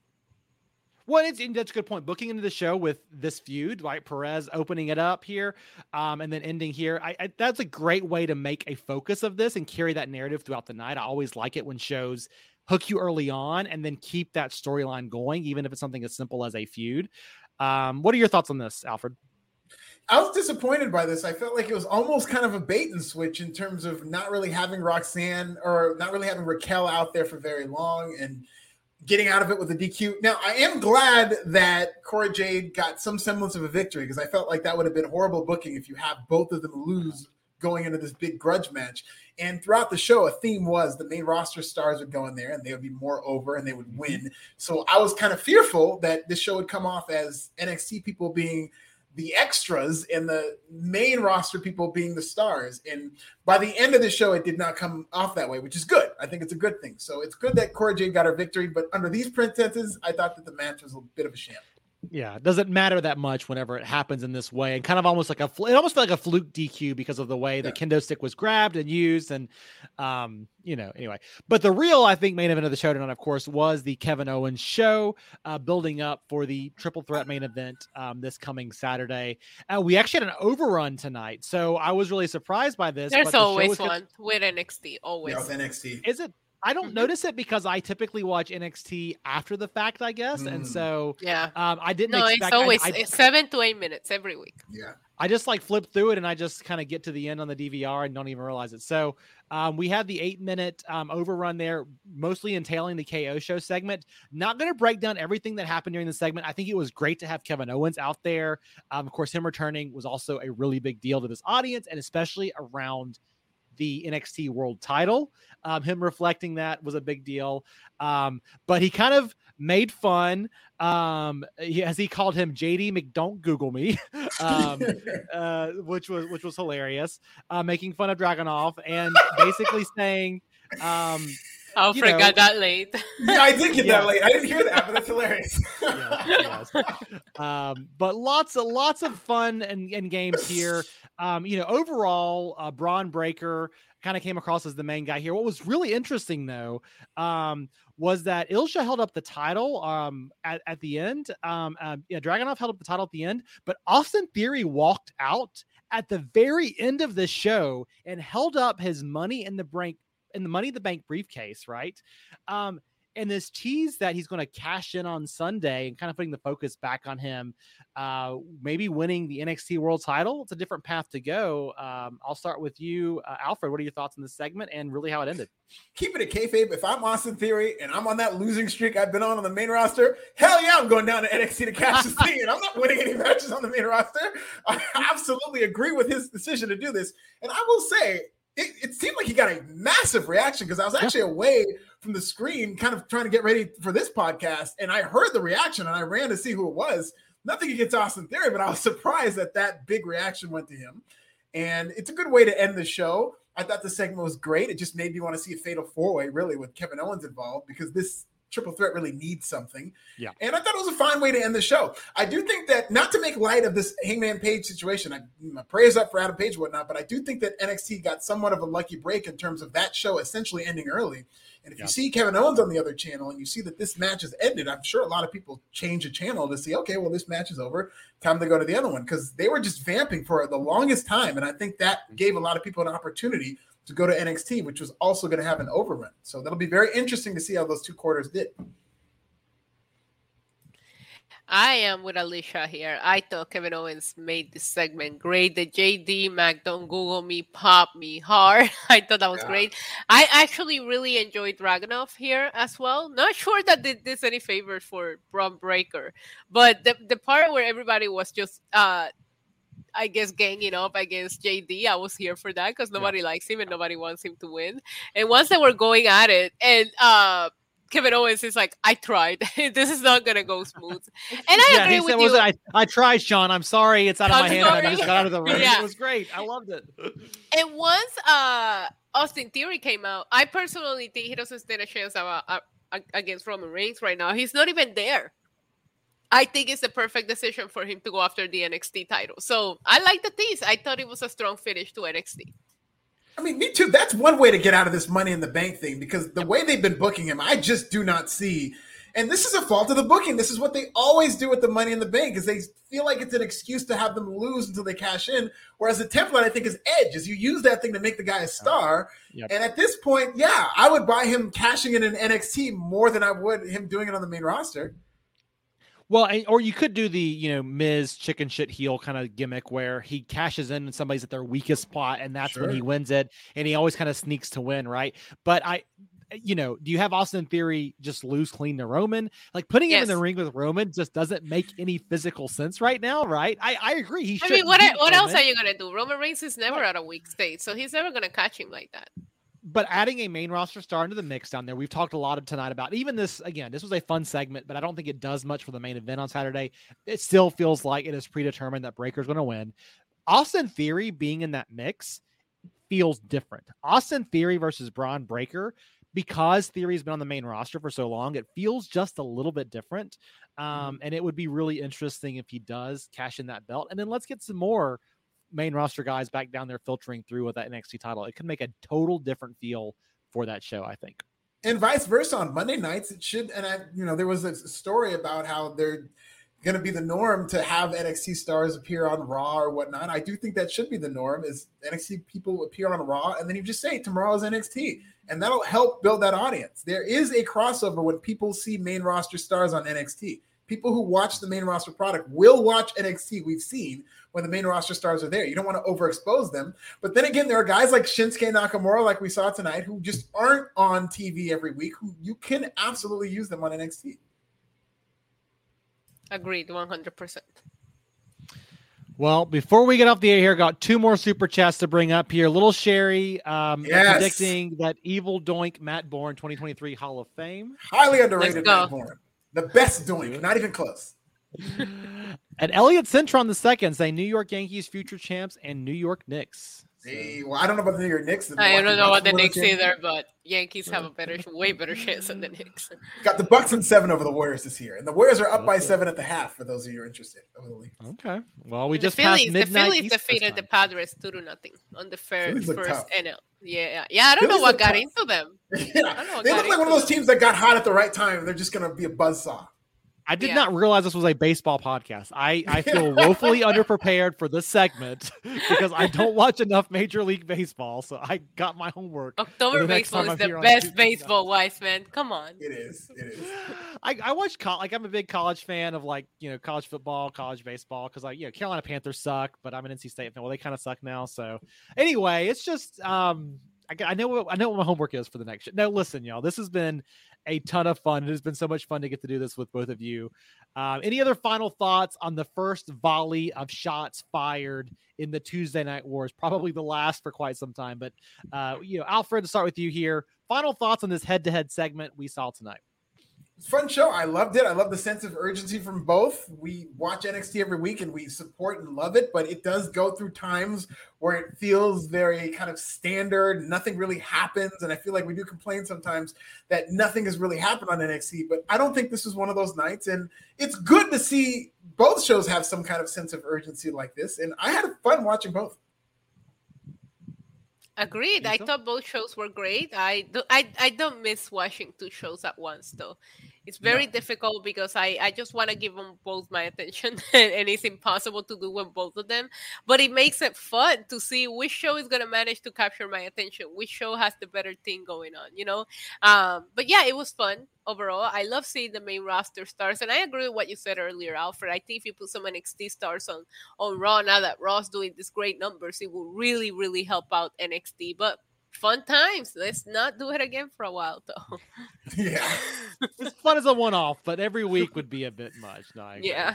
Well, again, thank you both so much. Isa, what do you want to plug, promote, put over before we get off the air here? Oh man, I'm everywhere. You guys can find me on Know Your News on Tuesdays. You can find me on Lucha Libre Online for my interviews.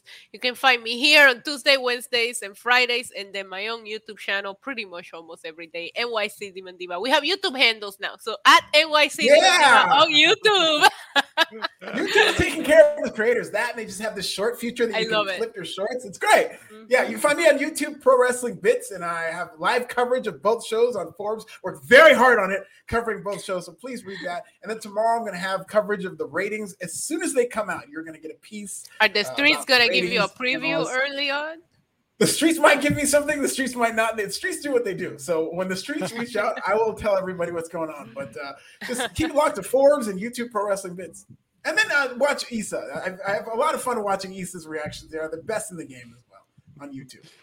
Issa is the best. Well, you've both been wonderful tonight. Again, thank you both. Thank you for everybody who joined us in the chat room as Thank well. you, Your Mike. comments have been great. Popped your cherry with us three together. This is The lot real fun. MVP who pulled up tonight.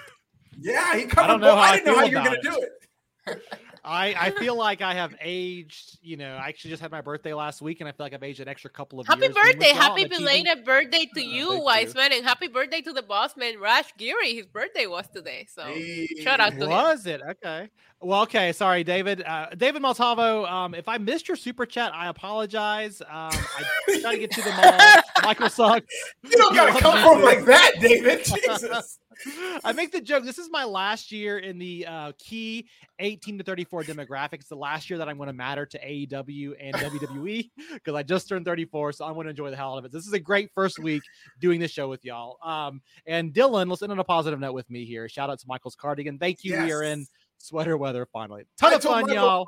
When I saw him that that was a great cardigan. Thank you all so much. No, I love this. Ton of fun, y'all. And again, thank you for everybody who joined us. We will be back here not tomorrow night because again, this was Dynamite tonight, but Friday night, Isa, you will be here. Alfred, will you be with us Friday night? Yes. Yes, I will.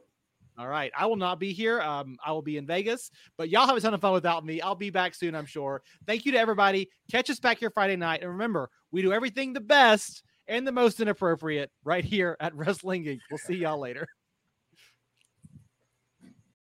For the ones who work hard to ensure their crew can always go the extra mile, and the ones who get in early so everyone can go home on time, there's Grainger, offering professional grade supplies backed by product experts so you can quickly and easily find what you need. Plus, you can count on access to a committed team ready to go the extra mile for you. Call, clickgrainger.com, or just stop by. Grainger, for the ones who get it done.